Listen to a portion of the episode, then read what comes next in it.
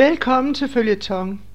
Jeg, Gurli, læser op fra bogen Guds Smuler, skrevet af bruder Andreas og John og Elisabeth Sherrill. Bruder Andreas var igen mange år bibelsmugler bag jerntæppet og også i Kina. Mange sagde, at det var umuligt, men Andreas erfarede, at intet er umuligt for Gud. Her følger et referat fra sidste oplæsning. Efter 2. verdenskrig lod den fortsat eventyrløsne, nu 18-årige Andreas sig værve til herren, til hans mors store sorg. Det blev i øvrigt sidste gang, han så hende. Han viste stolt sin nye uniform frem til alle i hjembyen Vitte i Holland og fortalte vidt og bredt om opgaven, der ventede ham i kolonierne.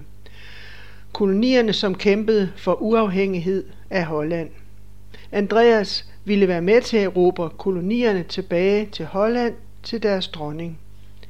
Turen gik til Indonesien, og her oplevede Andreas det værst tænkelige, at han blev trænet til at skyde, dræbe uskyldige mennesker, kvinder og børn, og lægge landsbyer øde.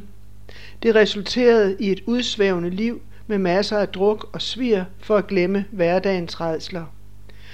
Han havde heldigvis sine brevvenner at skrive til i Holland. og nu starter oplæsningen. Der vendte jeg mig til mine brevvenner. Jeg havde holdt kontakt med alle dem, jeg havde lovet at skrive til, og nu vågede jeg at betro nogen af dem, hvor forvirret jeg var. I hovedsagen svarede de alle det samme. Du slås for fædrelandet, Andreas. Det er det, der tæller. Kun én svarede mere end dette. Tile. Hun skrev til mig om skyld. Den del af hendes brev talte direkte til min egen uselhed. Men så fortsatte hun med at skrive om tilgivelse. Her kunne jeg ikke længere følge hende. Min skyldfølelse var viklet om mig som en lænke, og hvad jeg end gjorde, drikkeri, kamp, brevskrivning, ingenting syntes at kunne lette det kvalertag skyldfølelsen havde i mig. En fridag, da jeg var i Jakarta og gik gennem bazarerne der, fik jeg øje på en lille abe, som var bundet til en høj pæl. Den sad på toppen af pælen og spiste frugt, og da jeg gik forbi, hoppede den ned på mine skuldre og gav mig en bid af en appelsin. Jeg lå, og det var, hvad det, der skulle til, for at den ivrige indonesiske handelsmand skulle komme løbende. Aben kan lide dem. Igen lå jeg. Aben blinkede velovervejet et par gange og viste mig derefter sine tænder i noget, der kunne være et grin. Hvor meget skal de have for den? Og sådan gik det til, at jeg fik en abe. Jeg tog den med hjem til barakken. Til at begynde med var de andre fyre fascineret. Bider den? Kun uærlige typer.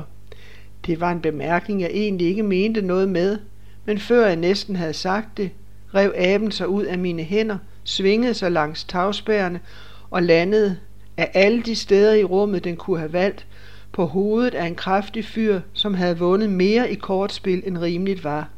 Han fægtede med arme og ben og prøvede at skubbe aben væk fra sit hoved.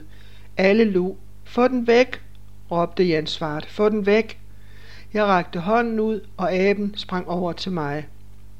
Jan glattede håret og trak skjorten ned, men hans, hans øjne var morderiske. Jeg slår den ihjel, sagde han. Sådan gik det til, at jeg samme dag både fik en ven og mistede en. Jeg havde ikke haft aben i mange uger, før jeg mærkede, at den havde ondt i maven. En dag, da jeg bar den, følte jeg, at den havde noget, der lignede et sår. Jeg lagde den på sengen og bad den ligge stille.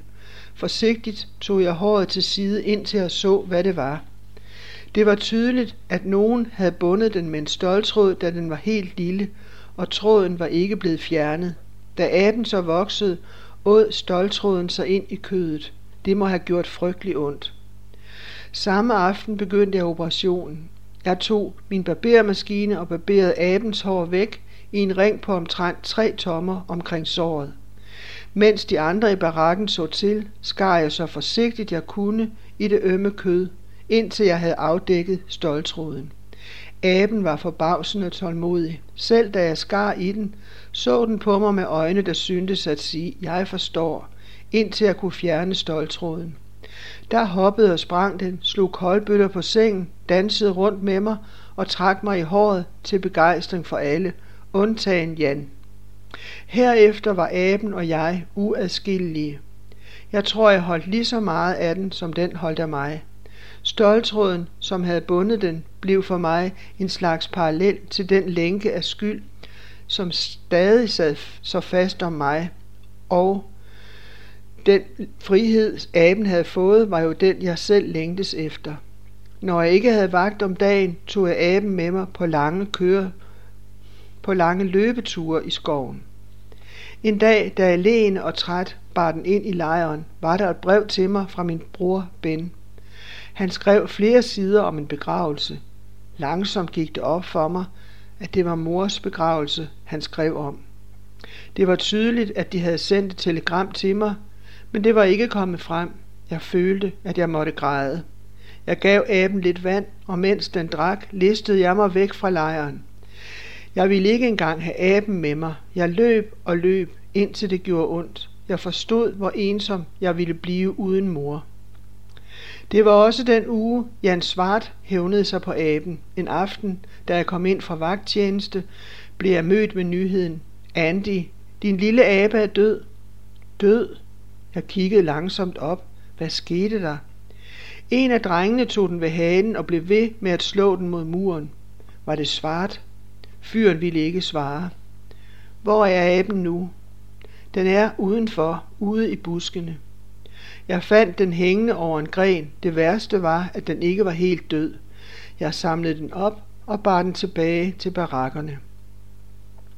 Dens kæbe var brækket. Der var et gabende hul i dens strube. Da jeg prøvede at give den vand, løb det bare ud gennem hullet.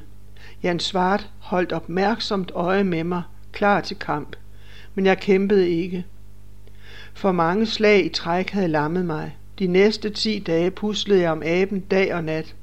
Jeg syede såret i den strube sammen og gav den sukkervand. Jeg masserede dens små muskler. Jeg strøg dens pels. Jeg holdt den varm og talte til den konstant. Det var en skabning, jeg havde udfriet fra dens lænke, og jeg havde ikke i sinde at give slip på den uden kamp.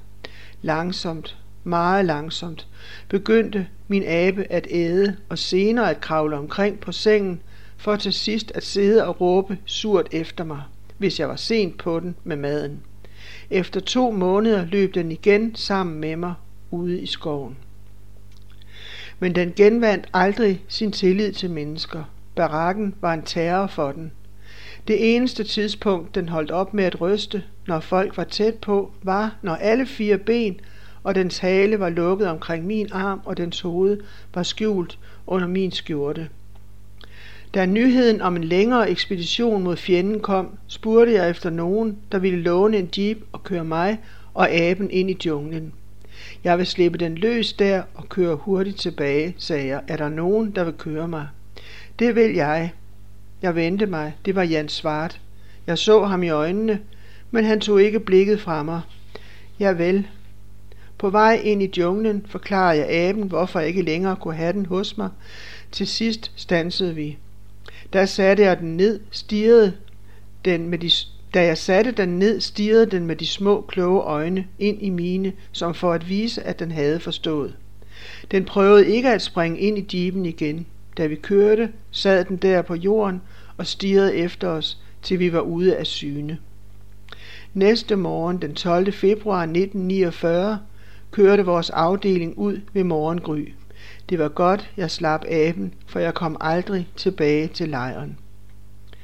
Jeg forsøgte at vise mig, som jeg før havde gjort. Jeg bar stadig den gule stråhat, som vi bar i mit kompani, for at vi gerne ville have, at fjenden skulle skyde os. Jeg råbte lige højt, og jeg bandede, og jeg rykkede frem sammen med kompaniet dag efter dag. Så fik jeg en morgen en kugle i anklen, og jeg var ude af krigen. Det skete så pludseligt, og til at begynde med så smertefrit, at jeg ikke vidste, hvad der var sket. Vi var faldet i baghold. Fjenden havde omringet os på tre sider og var overlegen. Hvorfor jeg blev skudt i anklen og ikke i den gule stråhat, ved jeg ikke. Men da jeg løb fremad, faldt jeg pludselig. Jeg vidste, jeg ikke var snublet, men jeg kunne ikke komme op igen. Der så jeg, at den højre soldaterstøvle havde fået to huller, og der kom blod ud af dem. Jeg er såret, råbte jeg, men jeg var ikke bange. Det var ganske simpelt et faktum, og sådan fremsatte jeg det også. En af de andre soldater rullede mig ned i en grøft, hvor jeg var ude af syne. Ikke længe efter kom sygepasserne med en borger. De lagde mig på den, bøjede sig helt ned og prøvede at få mig op af grøften. Jeg havde stadig den gule hat på og nægtede at tage den af, selvom den kunne tiltrække sig geværild. En gang gik en kugle gennem toppen, men det tog jeg mig ikke af. Flere timer senere, og stadig med den gule stråhat på, bliver lagt på operationsbordet i feltlasserettet. Det tog to og en halv time at sy foden sammen, og jeg hørte, at lægerne diskuterede, om de skulle amputere eller ej. Sygeplejersken bad mig tage hatten af, men jeg nægtede det. Ved du ikke, hvad det er? spurgte lægen sygeplejersken. Det er enhedens symbol. Det er de der fyre, der går på uden at tænke. Men jeg havde ikke gjort det denne gang. Det var slut ironien, slut katastrofen. Det var ikke engang lykkedes mig at få sprængt hjernen i stykker. Kun en fod. I min desperate selvdestruktion havde jeg aldrig tænkt mig den mulighed. Jeg havde altid set mig selv forsvinde i en voldsom foragt for den menneskelige farse. Men at leve videre og være krøbling, det var den mest foragtelige af alle skæbner. Mit store eventyr var mislykkedes, og hvad der var værre. Jeg var kun 20 år og havde allerede fundet ud af, at der ikke fandtes rigtige eventyr i den hele hvide verden. Så kommer vi til et afsnit, der hedder Stenen i kokosnøden. Jeg lå i sengen på hospitalet med det højre ben i gips, så jeg dårligt kunne røre mig. I begyndelsen kom der nogen fra kompaniet og så til mig, men de blev også såret eller dræbt. Lægen fortalte mig, at jeg aldrig mere ville komme til at gå uden stok. Det var bedst ikke at tænke på den slags. En efter en ophørte mine kammerater med at komme, men ikke før de havde udført to ting, som skulle komme til at forandre hele mit liv. Det første var, at de postede et brev, som jeg egentlig ikke havde tænkt mig at sende. Det var til Tile. Jeg havde tillagt mig en mærkelig vane, hver gang jeg kom sent tilbage fra byen eller fra et slag, som fik mig til at føle mig ekstra elendig, skrev jeg til Tile. Der nedskrev jeg alle de smudsige og afskyelige ting, jeg havde set og gjort, ting som jeg aldrig virkelig kunne betro til nogen. Når jeg var færdig med at skrive, brændte jeg det. Lige før det sidste slag var jeg begyndt på et sådan brev til Tile, og det havde ligget halvfærdigt i min taske i barakken. Efter at jeg blev såret, havde en hjælpsom ven gået mine sager igennem og fundet mine personlige egne dele, ejendele, før han afleverede tasken. Og da han var en kvik ven, slog han Tiles navn op i adressebogen og sendte brevet. Man kunne se på ham, at han syntes, han havde været ekstra hjælpsom. Du, drillede han mig, da han besøgte mig på hospitalet. Jeg har aldrig før set sådan en liste med navne. Skriver du til alle familier i Holland, hvor der er en køn pige? Det tog mig en halv time at finde et navn, som havde noget med Tile at gøre. Du må være forsigtig, mand. Det kunne jo starte en ny krig. Skrækken må have lyst mig ud af ansigtet, for han sprang pludselig op af stolen. Åh, Andy, jeg vidste ikke, at det stadig gjorde så ondt. Og her sidder jeg og serverer dumme vittigheder. Jeg kommer tilbage, når du har det bedre. I dagene, der fulgte, prøvede jeg at huske, hvad jeg havde skrevet i det dumme brev. Så langt jeg kunne huske, begyndte det sådan. Kære Tile, jeg føler mig så ensom i aften. Bare du havde været her, så jeg kunne se dig i øjnene. Mens jeg siger dette og vide, at du stadig holder af mig, eller at du i det mindste ikke fordømmer mig. Du skrev engang til mig, at jeg skulle bede. Det har jeg ikke gjort. I stedet går jeg rundt og banner. Jeg kender ord, som jeg aldrig hørte i Holland. Jeg fortæller beskidte historier, jo værre de er. Jo mere får jeg de andre fyre til at grine. Jeg er ikke den, du tror, Tile. Denne krig fik mig tidligere til at føle afsky. Det gør den ikke længere. Når jeg ser døde mennesker, trækker jeg bare på skuldrene. Vi har dræbt mennesker, ikke kun soldater, men almindelige arbejdere, kvinder og børn. Jeg længes ikke efter Gud, jeg vil ikke bede. I stedet for at gå i kirke, går jeg på værtshus og drikker, til jeg ikke længere kan sige et ord. Jeg havde skrevet mere, meget mere og meget værre. Jeg lå nu herinde i sygeværelse og forsøgte fortvivlet at erindre, hvad jeg i min berusede tilstand havde skrevet. Så var der altså en ven, jeg måtte afskrive. Det værste var, at Tile, hun var ikke bare en ven. Hun var den bedste ven, jeg nogensinde havde haft, og jeg ønskede, at hun skulle blive så meget, meget mere. Jeg lå og ventede og drejede mig på den smalle seng, med det af mig, jeg endnu kunne bevæge, og prøvede at skubbe billedet af Tile, der læste brevet bort. Og da jeg slog ud med armen, faldt hånden på bogen. Det var nemlig det andet, kammeraterne havde gjort for mig. De havde fundet mors lille bibel længst nede i tasken. Det var Jan Svart, der kom med den. Han virkede lidt genert, da han lagde den på bordet. Denne bog lå sammen med dine sager, sagde han. Jeg vidste ikke, om du ville have den. Jeg sagde tak, men tog den ikke op. Jeg tvivler på, om jeg nogensinde ville have gjort det, hvis det ikke havde været for nonnerne. Sygehuset, jeg var blevet sendt til, blev drevet af franciskanersøstre. Jeg blev forelsket i dem alle sammen. Fra tidlig morgen til sen aften var de travlt optaget af at passe os. De vaskede sengetøj, rensede sår, skrev breve for os, lå og sang. Jeg hørte aldrig nogen af dem klage. En dag spurgte jeg den nonne, som kom for at vaske mig, hvordan hun og de andre søstre altid kunne være så glade. Det burde du vide, Andreas, en god hollænder som du er. Det er Kristi kærlighed. Da hun sagde det, strålede hendes øjne, og jeg vidste, uden at spørge mere, at for hende var det hele svaret. Hun kunne have talt hele eftermiddagen uden egentlig at sige mere. Men du driller mig bare, ikke sandt, sagde hun, og lagde hånden på den lille, godt brugte bibel, som stadig lå på bordet ved sengen. Du har jo svaret her. Og nu, da min restløse hånd slog mod den, tog jeg den op. Der var gået to og et halvt år siden mor gav mig den, og jeg havde ikke åbnet den en eneste gang. Men jeg tænkte på søstrene, på deres glæde og tro. Du har jo svaret her. Jeg støttede den lille bog mod brystet og bladede tilbage til jeg kom til første Mosebog, kapitel 1, vers 1. Jeg læste skabelsesberetningen om, hvordan synden kom ind i verden. Det virkede ikke nær så unaturligt på mig, som det havde gjort, da læreren på skolen læste et kapitel højt hver eftermiddag, mens vi sad og ventede på at slippe ud og lege ved kanalerne. Jeg fortsatte med at læse, sprang over lange afsnit og bladede igen tilbage til skabelsesberetningen. Mange dage senere kom jeg til det nye testamente, og mens jeg lå der i gips, læste jeg evangelierne igen, og begyndte at forstå lidt af den store betydning, de havde. Kunne alt dette virkelig være sandt?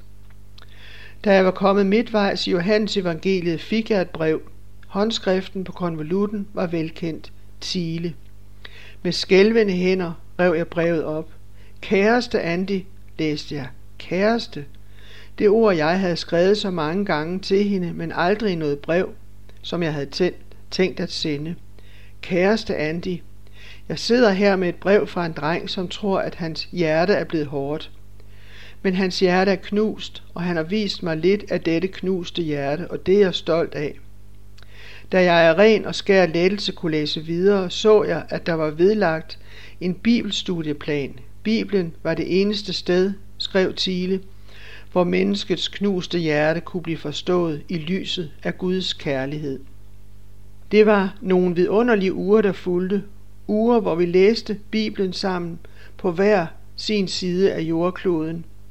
Jeg fyldte side efter side med spørgsmål, og Thiele gik til præsten i menigheden på biblioteket eller til dybet af sit eget hjerte for at finde svarene.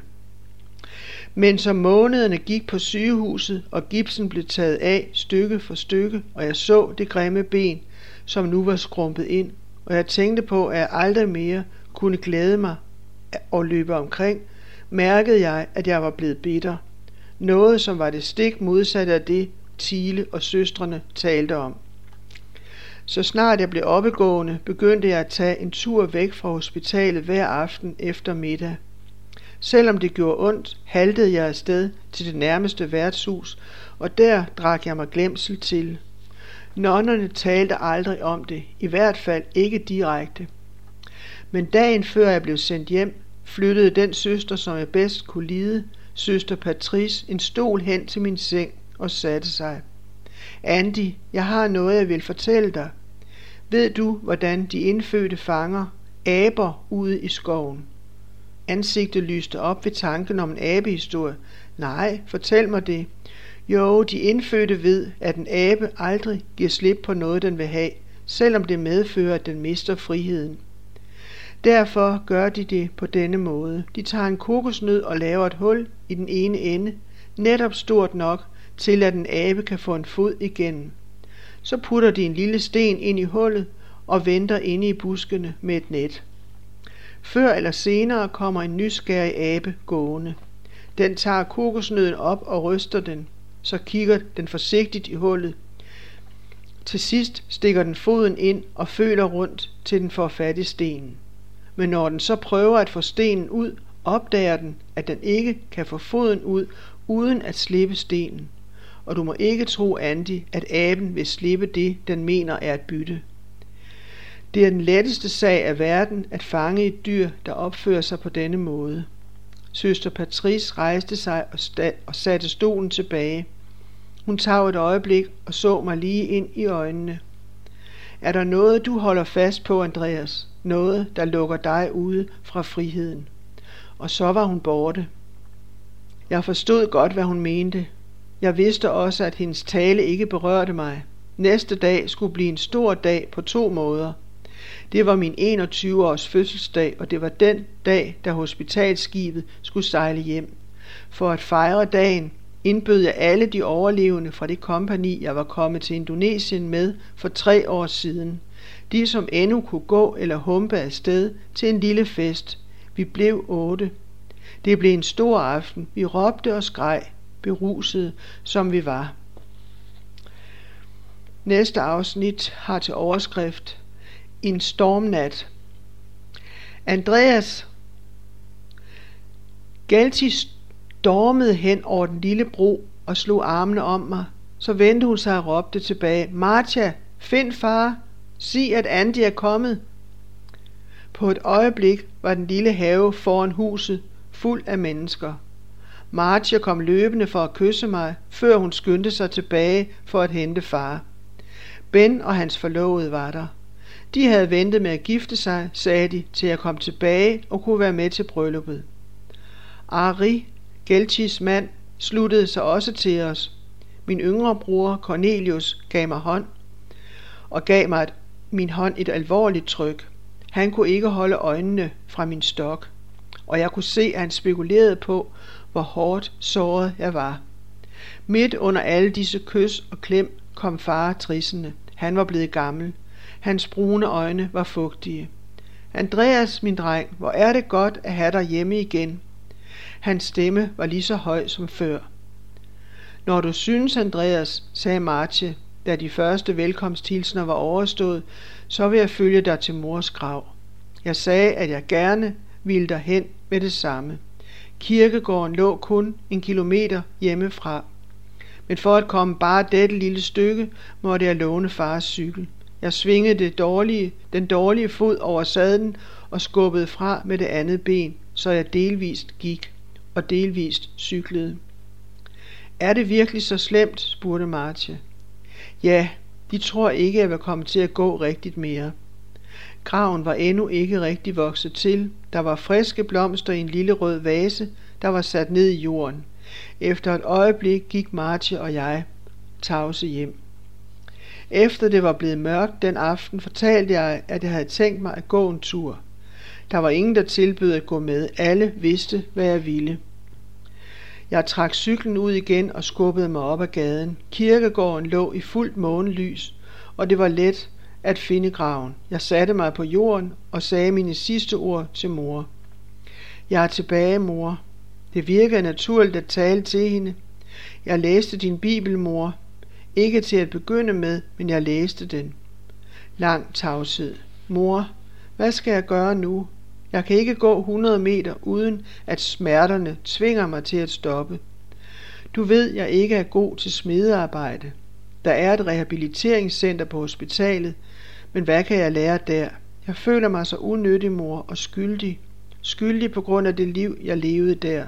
Svar mig, mor. Men der kom ikke noget svar. Det kolde månelys strømmede ned over mig, over graven og over alle os på kirkegården. De døde og de halvdøde. Efter en halv times tid opgav jeg at tænke mig tilbage til fortiden. Jeg julede mig selv hjem.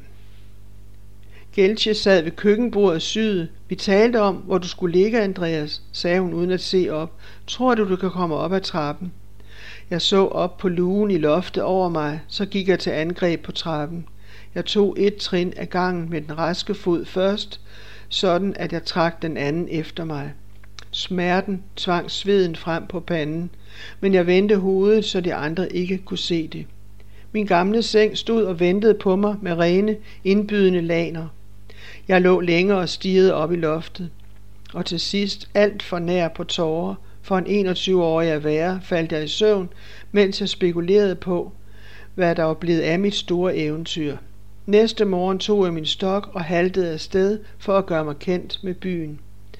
Af en mærkelig og uforståelig grund styrede jeg mod Vestras hus. Jeg fandt dem hjemme og tog med glæde imod invitationen til en kop kaffe.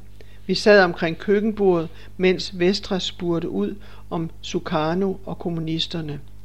Til sidst stillede han mig et mere personligt spørgsmål.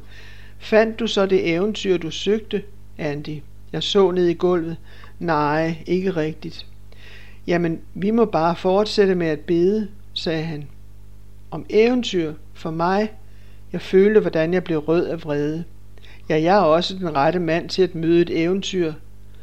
Når det kalder på mig, vil jeg hinke det i møde. I næste øjeblik skammede jeg mig. Hvad havde fået mig til at svare sådan? Jeg gik derfra med en fornemmelse af, at jeg havde ødelagt et venskab. En anden, jeg havde glædet mig til at gense, var min barndomsven Kies. Jeg fandt ham oppe på hans værelse. Han sad bøjet over en hel stabel bøger.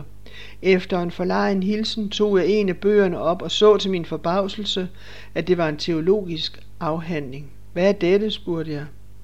Kies tog bogen fra mig. Jeg har, bestemt, jeg har bestemt mig til, hvad jeg skal være, sagde han. Du er heldig. Hvad er det? Spurgte jeg og troede dårligt det svar, jeg vidste, han ville give. Jeg har tænkt mig at blive præst. Pastor Vanderhoop hjælper mig. Kies fik mig til at føle mig dårligt tilpas, og jeg gik min vej, så snart jeg kunne være det bekendt. Militærhospitalet i Doren bestod af et vældigt kompleks af operationsstuer, sygeværelser og oplæringsafdelinger. Jeg kunne ikke lide genoptræningen. Jeg afskyede erhvervsskolen, men det, jeg havde mest, var arbejdsterapien. Vi skulle lave vaser af blødt, klæbrigt ler. Kunsten var at få placeret lerklumpen nøjagtigt midt på den svingende drejeskive og derefter holde skiven i gang, mens man med fingrene formede klumpen rigtigt. Jeg kunne aldrig finde midten. Det var så skuffende, at jeg mere end én gang smed klumpen mod væggen. Den første weekend, jeg havde overlov, drog jeg afsted for at møde Tile. I bussen til Gorkum sagde jeg til mig selv, at hun umuligt kunne være så smuk, som jeg huskede hende. Men da jeg haltede ud gennem døren til farens butik, var hun der. Lige så smuk. Øjnene var mørkere og huden renere end nogen andens i verden. Selvom faren så på os, holdt vi hinandens hænder længere end nødvendigt. Velkommen hjem, Andreas. Og det var alt for denne gang. Næste gang skal vi høre mere om mødet med Tile og hvad der videre sker for Andreas. På genhør.